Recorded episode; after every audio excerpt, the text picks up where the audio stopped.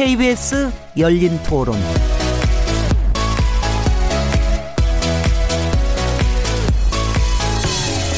안녕하세요. 묻는다 듣는다 통한다. KBS 열린토론 진행자 시민 김진애입니다.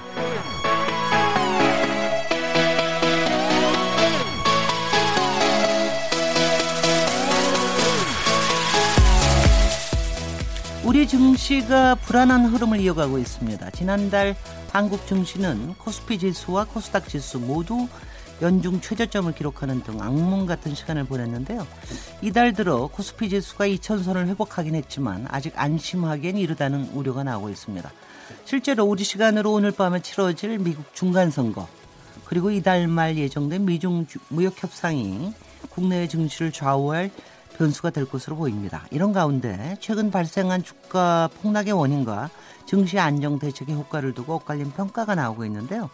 오늘은 증시 불안, 그 원인과 대책이라는 주제로 토론해 보겠습니다. 11월 6일 KBS 열린토론 지금 시작합니다.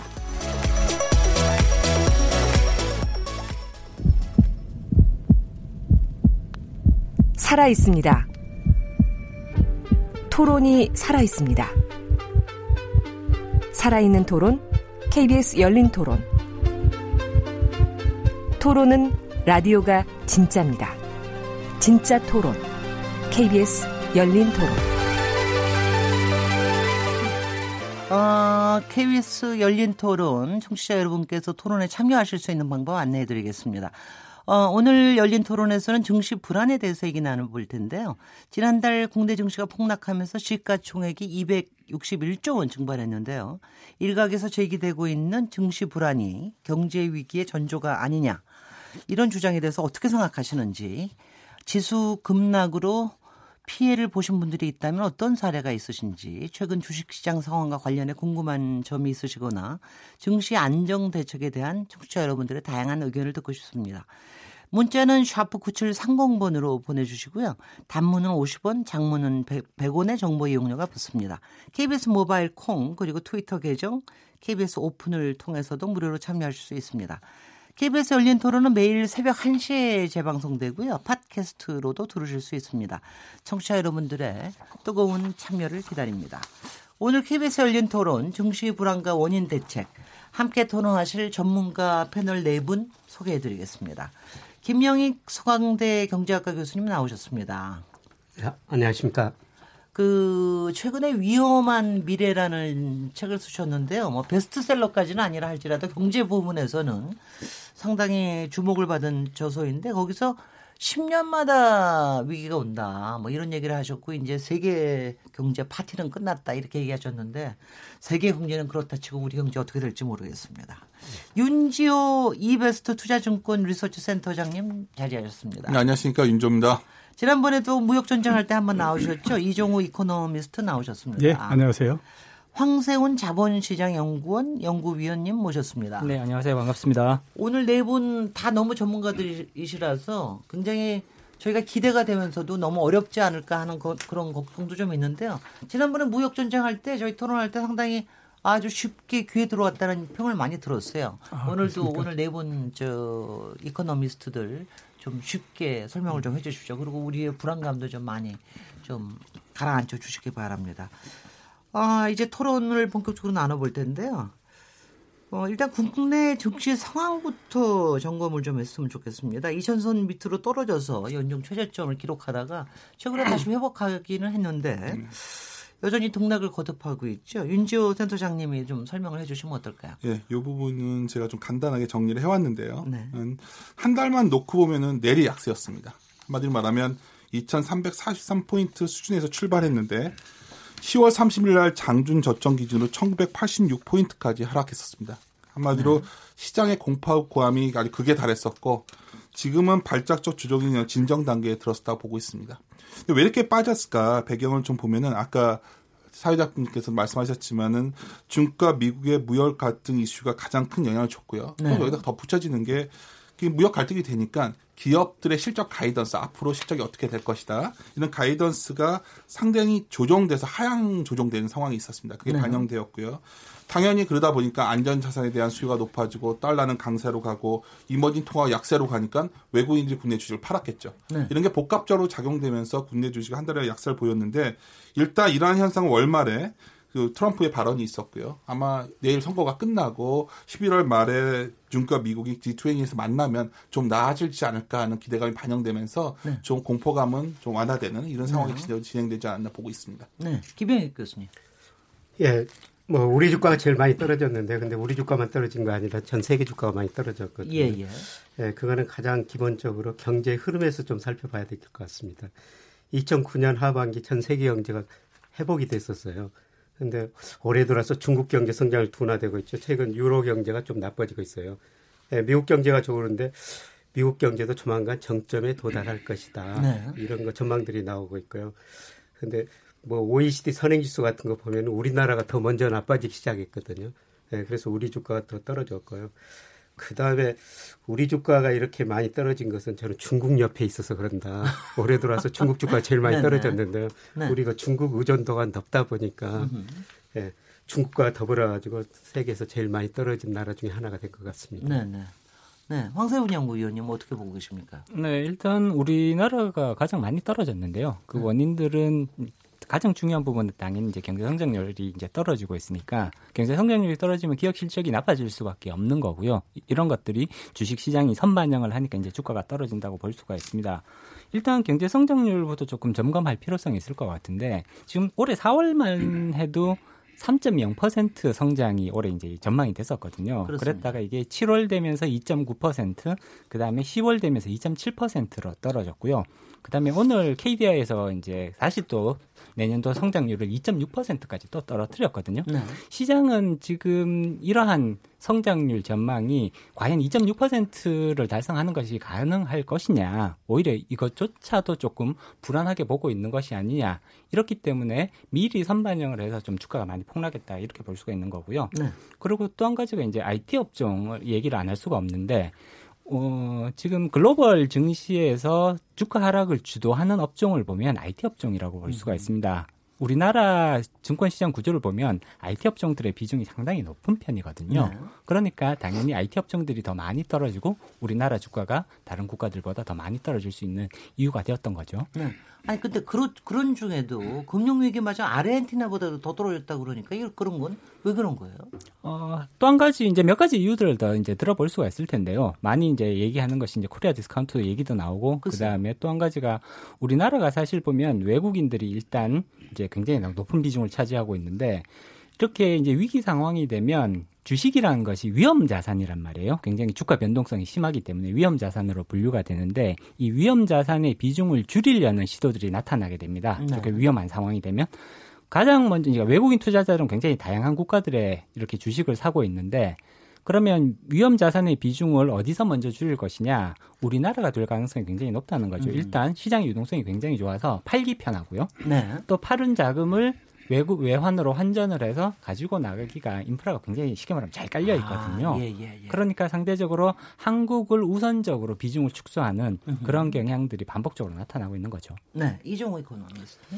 예, 한번 돌이켜서 생각을 해볼 필요가 있는데요. 10년 전에 그 세계 금융시장에서 어떤 얘기를 했을까라고 하는 걸 한번 생각을 해보면요.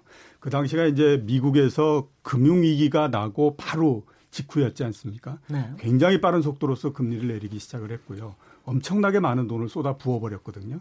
그때 어떤 얘기를 했냐면 지금은 세계적으로 경기가 안 좋기 때문에 이렇게 많이 공급된 돈이 중앙은행과 은행 사이에만 왔다 갔다 하는 걸로 그치겠지만 경기가 어느 정도 안정이 되면 그 돈은 필연적으로 자산시장으로 들어올 수밖에 없다. 네. 그러면 결국 자산의 버블이 터지기 일보 직전까지 올라가 버릴 거고 네. 그다음에 굉장히 많이 올라가면 견디지를 못하고 시장은 휘청거릴 수밖에 없다라고 얘기를 했거든요. 네.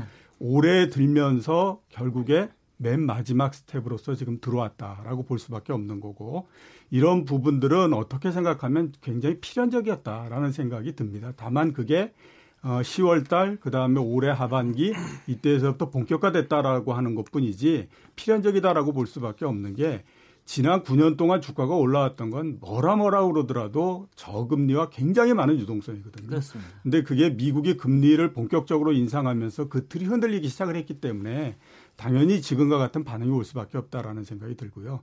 두 번째로 우리 국내를 한번 보면 그 쓸데없이 6월달, 5월달 이때서부터 경기 논쟁을 벌이기 시작을 했어요.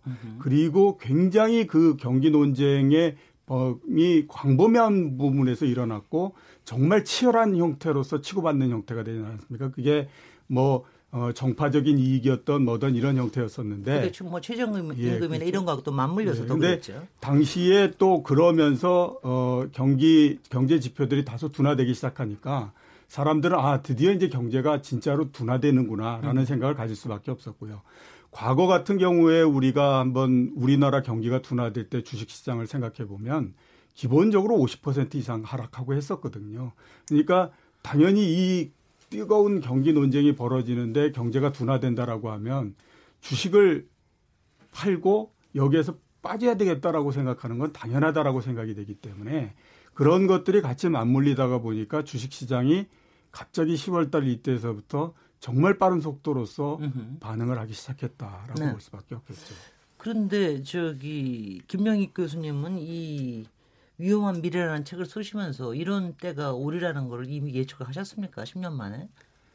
예. 10년 정도 이렇게 됐으면 지금 이제 이종우 이코노미스트 얘기하는 게 이게 거의 이제 끝자락에서 뭐 이렇게 예견될 수밖에 없었다 이런 말씀을 하시는데 마찬가지로 이렇게 예견을 하신 겁니까? 뭐 예견했다기보다는 그 세계 경제를 따지다 보니까 어려운 시기가 올 것밖에 없다 이런 생각이 들었었습니다. 그러니까 2008년 미국에서 글로벌 금융위기가 나오고 각국 정부가 지원을 정말 많이 썼거든요. 그런데 정부가 부실해졌어요. 특히 선진국 정부. 그다음에 중국 같은 데는 기업이 부실해졌죠. 기업 부채가 너무 많이 늘었어요. 우리나라는 가계 부채가 또 너무 많이 늘었죠. 한마디로 부채에 성장했다. 그 한계가 오고 있다. 그런 생각이 들었고요. 그다음에 저금리 풍부한 유동성 때문에 각종 자산가에 거품이 발생했었거든요. 그래서 2016년 6월 달에 독일 국채 수익률이 마이너스까지 떨어졌습니다. 제가 지금 학생들한테 경제를 가르치지만은 명목금리가 마이너스라는 것은 교과에서 설명할 수가 없습니다. 예, 그만큼 채권 시장에서 거품이 발생해서 꺼졌고요. 그 다음에 작년 말 연초에는 그 비트코인으로 대표되는 가상화폐 거품 발생해서 꺼졌죠. 예, 저는 지금 주식 시장이고 조만간 또 부동산 시장이라고 보고 있어요. 그러니까 각종 자산가액에 거품이 발생했다 꺼지는 과정이다. 뭐 이런 측면에서 제가 좀 어려운 시기가 올 것 같다. 예, 이런 전망을 한번 해본 겁니다. 갑자기 제가 얼마나 꺼지는 겁니까? 꺼진다고 얘기하시면 저는 갑자기 지금 그러니까 얼마나 꺼지는 겁니까? 꺼진다 그러실 때는 얼마나 꺼지는 건지 아니 저희가 왜 보통 이제 소프트 랜딩이냐 하드 랜딩이냐 이 얘기를 하잖아요. 그리고 특히 가계 부채나 이런 부분에 대해서는 소프트 랜딩 하려고 열심히 노력을 해왔는데 뭐 얼마나 되는 겁니까? 예, 제가 사이클을 보면은 이제 자산 가격에는 소프트 랜딩은 없습니다. 항상 하드 랜딩이죠. 올라갈 때는 지나치게 올라갔다가 떨어질 때는 지나치게 많이 떨어지는 게 자산 가격이거든요. 근데 올해는 뭐 중국 주가가 제일 많이 떨어졌지만은 뭐 나중에 말씀 나누겠습니다만 내년에는 좀 미국 주가가 한 30% 가량은 떨어질 수 있다. 예. 왜 옆에서 한숨 쉬시세요? 한숨은 아니고. 아유, 오늘 왔는데. 윤지호 센터장님. 근데 이제 제가 조금 현장에 계시니까 아니 근데 지난해 말이었어요. 굉장히 낙관적으로 증시 보지 않았습니까? 그때는 뭐 코스피 3,000 뭐 이런 얘기하고 막 그랬었잖아요. 아 굉장히 가슴 아픈 질문을 저에게 했어요.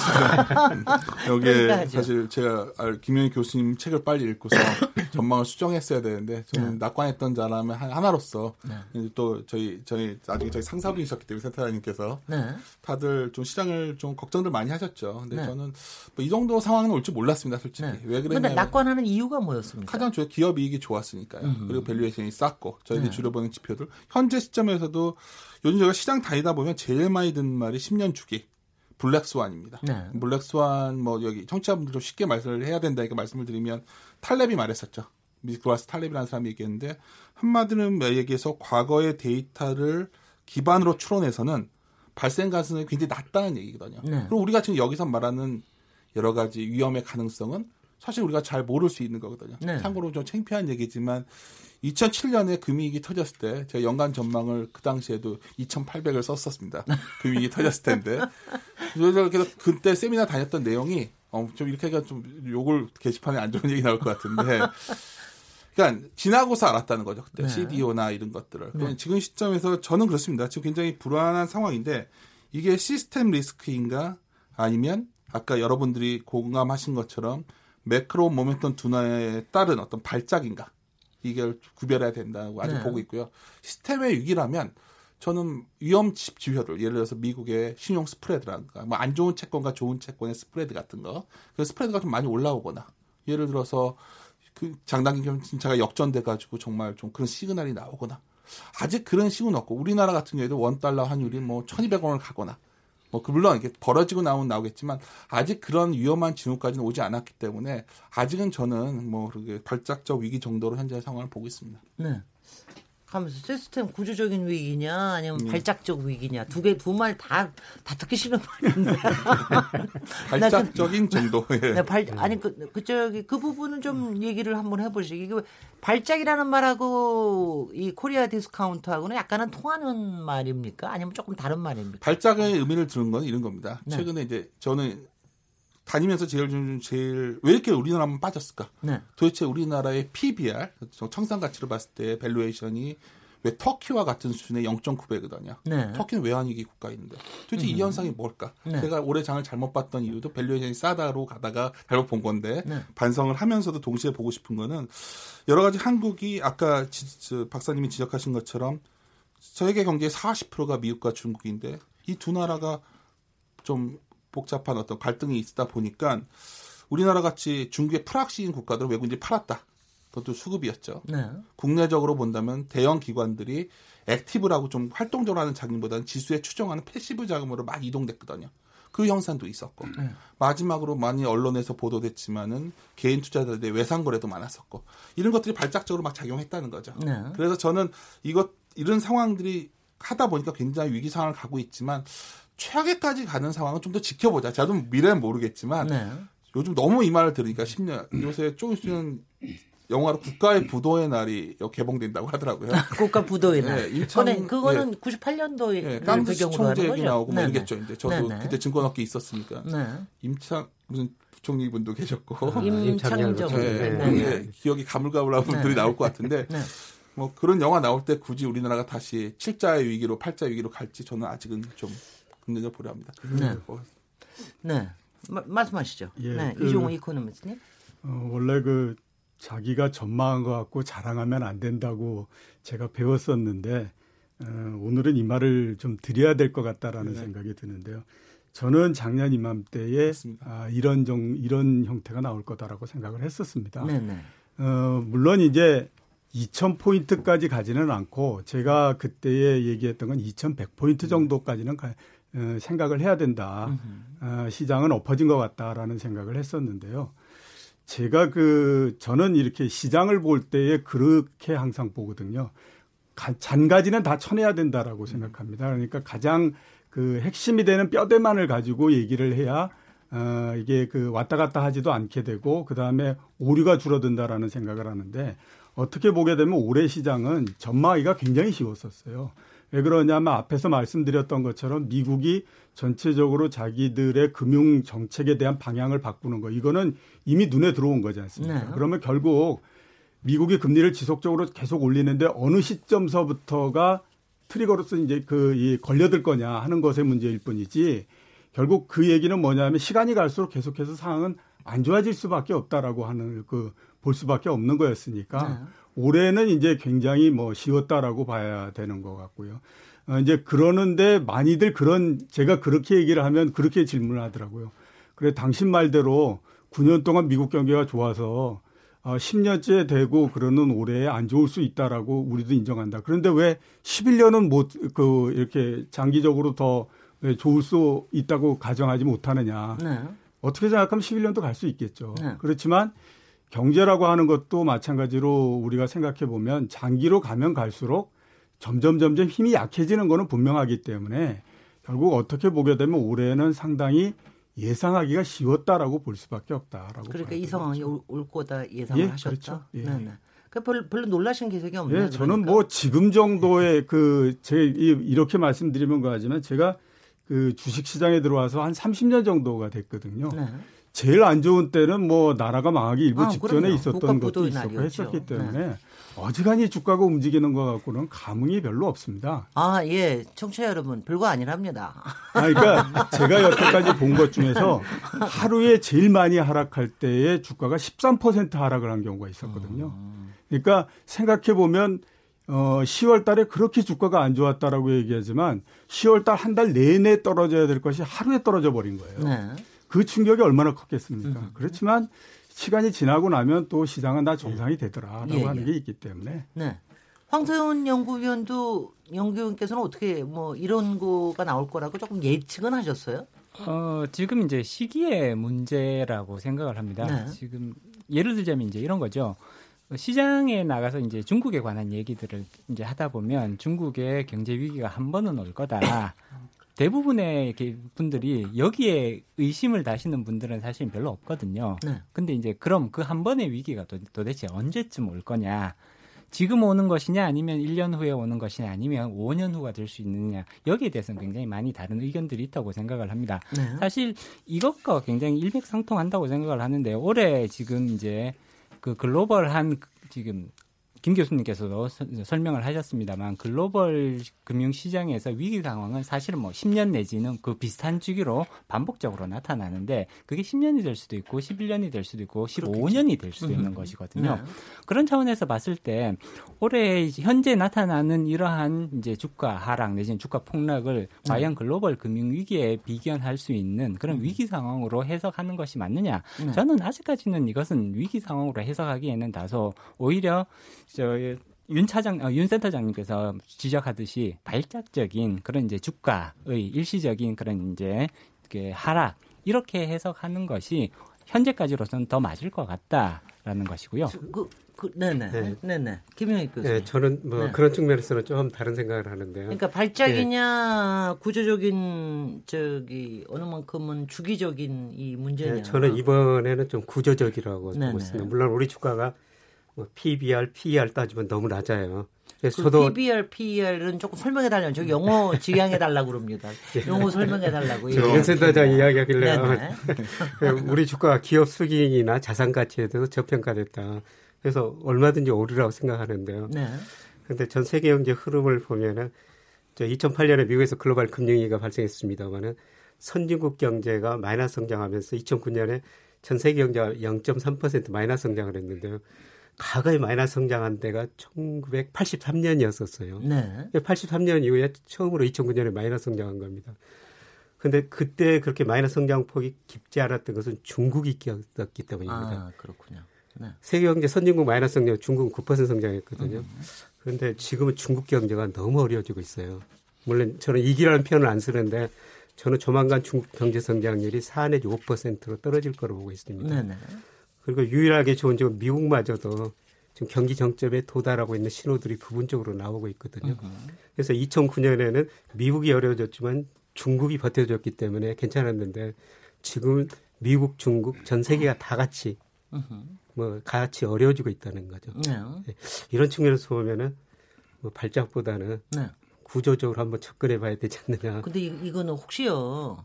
교수님, 연구하시는 교수님과 현장에서 실제로 주식이 움직이는 거 투자자들을 보는 입장에서 조금 달리 보시는 건 아닌가요? 네, 다를 혹시? 수가 있죠. 네, 올 연초에 그 거래소에서 센터장도 증권사 센터장을 모여놓고 발표를 하고 그래서 제가 이런 말씀을 드렸어요. 안에서 보는 거하고 밖에서 보는 거는 좀 다른 것 같습니다. 좋은 전망만 하길래 제가 보기에는 불안한 것도 있거든요. 네. 그래서 안에서 보는 거하고 밖에서 보는 거는 좀 다를 수가 있죠. 네네.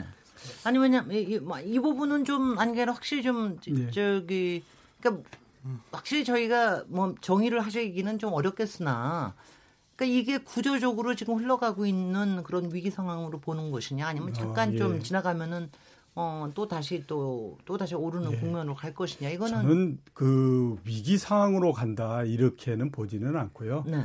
대신에 그러면 우리가 왜 경기 순환이라고 얘기하지 않습니까? 좋다가 나빠졌다가 이렇게 가면. 네. 그런 면에서 생각을 해보면 경기 순환적인 측면에서 보면 지금의 주가가 하락하는 거 상당히 우리가 이해할 수 있다라는 생각이 들어요. 네. 지금 경기가 나쁘다 좋다 막 얘기하고 그러지만 우리나라 현재까지 한국은행이 얘기를 안 했기 때문에요. 현재까지 우리 그 경기 확장돼 있는 기간을 보면 사상 가장 길게 우리가 지금 경기 확장을 하고 있는 겁니다. 이게 이해가 가십니까? 잘 안 가시죠? 미국도 마찬가지로 지금 사상 두 번째고요. 유럽에 있는 굉장히 많은 나라들이 가장 장기간에 걸친 경제 성장을 하고 있어요. 경제 확장을 하고 있거든요.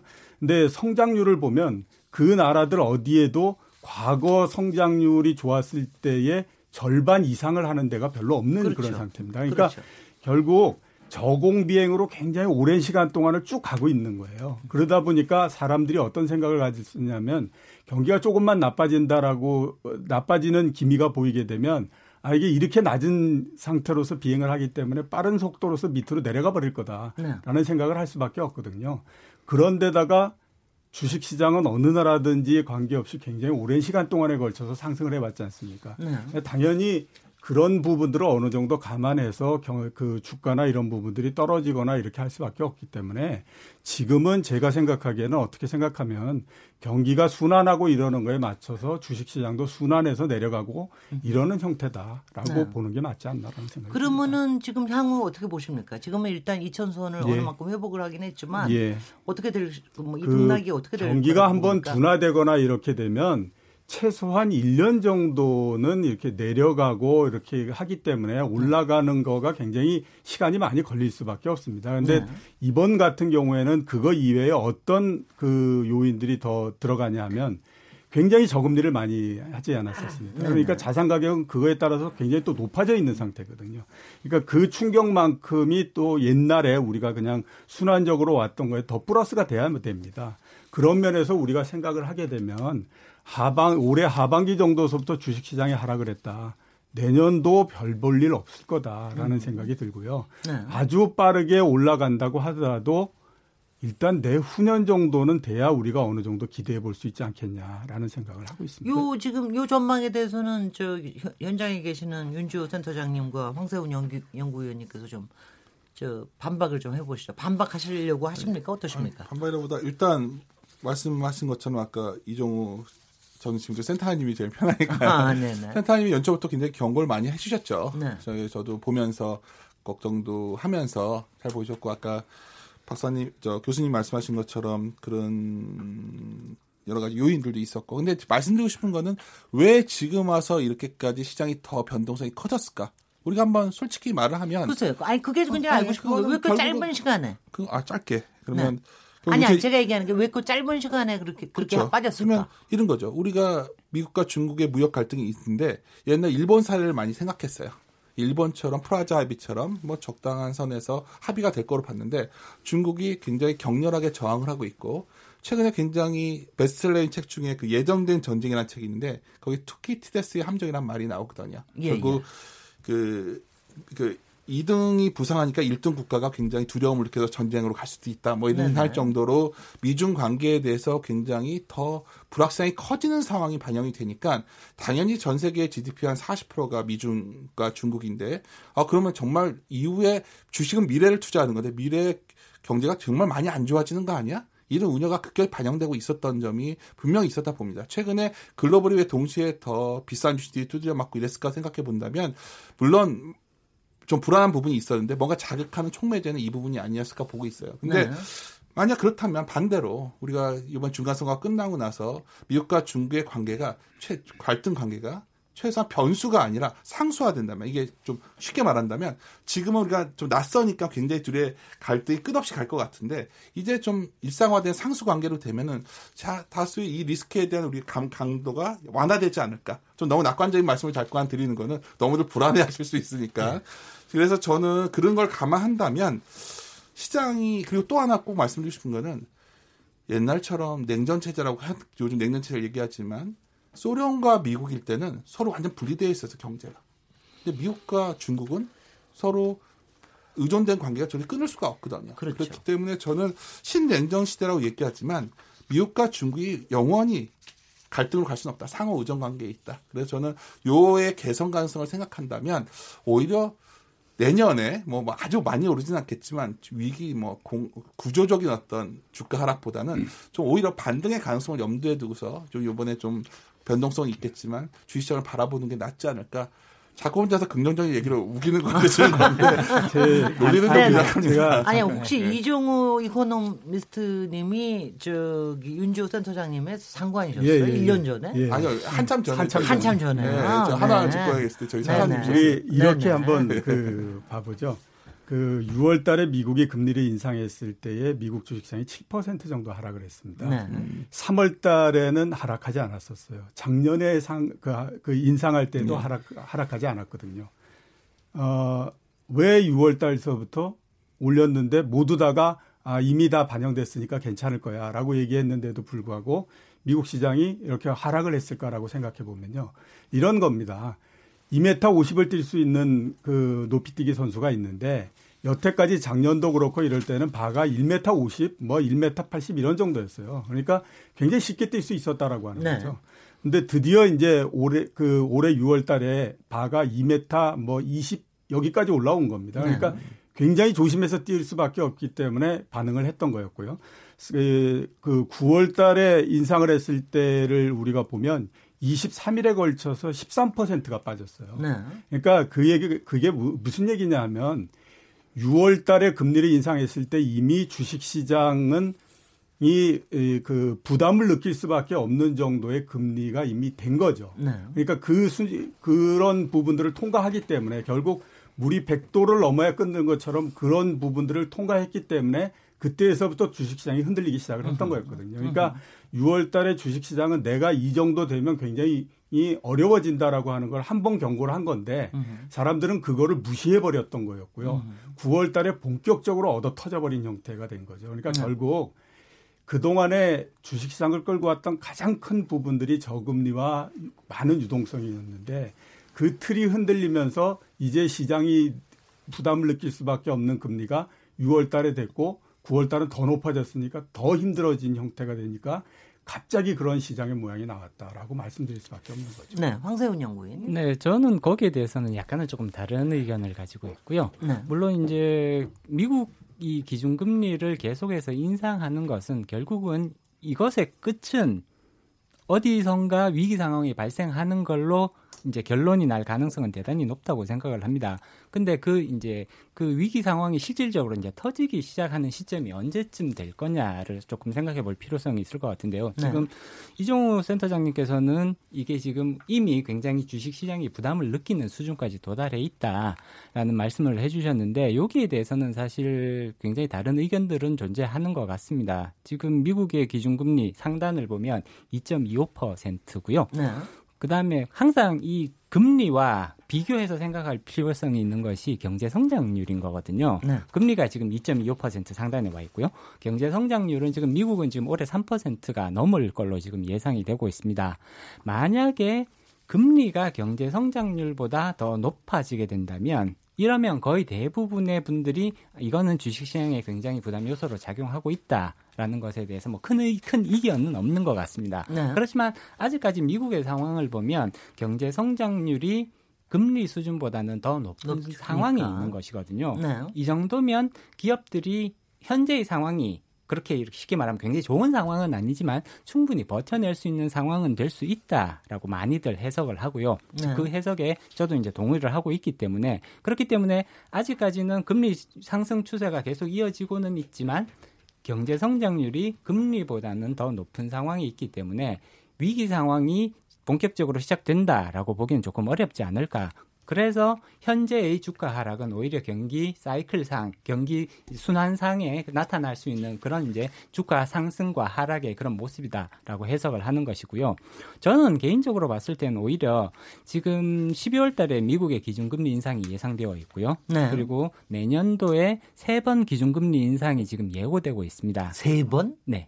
현재로서는 지금 세 번. 물론 이거는 변할 수 있는 거죠. 아, 물론이지만 예, 세 번씩 예고를 해놓은 건 아닐 거 아니에요. 지금 예상치가 세 번 더 올리는 걸로. 그렇게 따지면 12월 달에 올리고 내년에 세 번을 더 올리면 1%가 올라가는 거거든요. 대개 0.25%씩 올렸죠. 그렇습니다. 네. 그렇기 때문에 이 얘기는 내년 연말쯤 되면 미국의 기준금리가 3%에 이제 도달하게 된다라는 의미인 거거든요. 네.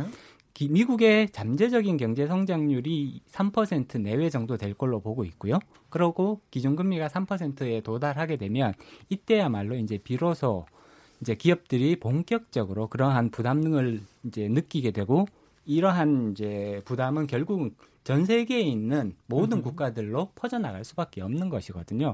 따라서 아직까지는 이것이 본격적인 위기로 진화하기에는 다소간 이런 느낌이 든다라는 것이고요. 네. 오히려 내년 연말 근처로 가면 갈수록 기준금리가 지금보다는 최소한 1% 정도 더 높아지는 그런 상황이 된다면 이럴 때는 다시 그 좀 김 교수님께서 말씀하셨던 그런 좀 시스템적인 위기가 발생할 가능성이 훨씬 더 높아지지 않겠느냐, 이렇게 예상해 볼 수 있을 것 같습니다. 네, 두 분이 경기 순환하고 금리 관계 따져봐야 되는데요. 미국 경제는 2009년 9월이 저점이었습니다. 저점. 예. 네. 그리고 지금 111개월 좋아졌죠. 예, 미국 경제가 역사상 보면은 1990년대 10년 120개월 가장 긴 학자국민이었고, 그 다음으로 학자국민이 길어지고 있고요. 네. 예, 그다음에 우리나라는 2013년 3월이 경기가 저점이었었어요. 예. 근데 그 이후로는 통계청에서 이걸 결정하는데 판단을 안 해주고 있어요. 지금 경기가 확장 국면인지 수축 국면인지 경제 지표들이 큰 변동이 없거든요. 근데 통계청에서 발표한 뭐 경기를 판단하는 여러 가지 뭐 동행지 순환 변동치, GDP 순환 변동치 이런 거 있는데요. 뭐 제가 보면은 작년 하반기부터 이미 우리 경제는 수축 국면에 접어들었다. 네. 근데 미국 경제가 문제인데요. 저는 미국이 지금 확장 국면 후반에 있다고 생각합니다. 확장 국면의 끝이라는 얘기입니다. 예, 예. 그러니까 지금 영국의 더 이코노미스트 같은 데서 이런 자료를 계속 많이 내고 있는데요. 예. 그 다음번에 리세션, 또 넥스트 리세션이니까 다음에, 그러니까 경제 공황까지는 아니라 할지 공황까지 가는 거니까. 공황까지는 아니라고 그래도 그 뭐, 예, 리세션이 온다 그러는데요. 그런데 네. 그 금리하고 주가 관계를 보면은 경제가 회복 초기부터 확장 국면 어느 시점까지는 경제가 좋으니까 금리도 오르고 주가도 같이 오르죠. 네. 근데 금리가 오르면 주가가 떨어진다는데, 그런데 경기 확장 후반부에 가면은 경제 성장률보다는 금리가 조금 더 빨리 오릅니다. 네. 예, 그랬을 때 이제 주가가 부담을 느끼기 시작하죠. 예, 그래서 저는 그 경기 확장 후반부에서 이제 미국 경제 지난 2분기 4.2, 뭐 3분기는 3.5번 성장했지 않습니까? 앞으로 그렇게 성장하기는 힘든데 금리는 지금보다는 좀 더 높아질 수 있다는 거죠. 네. 그래서 경제 성장보다는 지금 주식시장은 금리 부담이 더 커질 것이다. 이런 의미에서 저는 주가가 조정을 보이고 있다, 그렇게 보고 있습니다. 네. 그러면 뭐 말씀이 되게 조금 비슷한 거로 저는 들리는데 어떻게 다른 겁니까?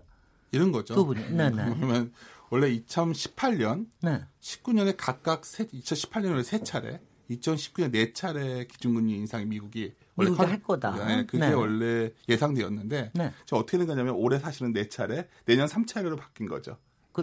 올해 계속해서 올렸으니까. 올해 연말에 올린다면 4차례가 되는 거죠. 올린다면 4차례가 되는 거죠. 그러다 보니까 이제 시장에서는 예상보다 좀 빠르게 올라온 느낌을 받다 보니까 굉장히 좀 이거를 좀 불안해를 더, 아까 이종우 센터님 말씀하신 것처럼 그 부분도 분명히 있는 것 같아요. 근데 이제 또 하나 말씀드린 거는 2년을 기준으로 놓고 보면 7차례 인상이랑 순서가 어떻게 비슷한 거거든요. 네.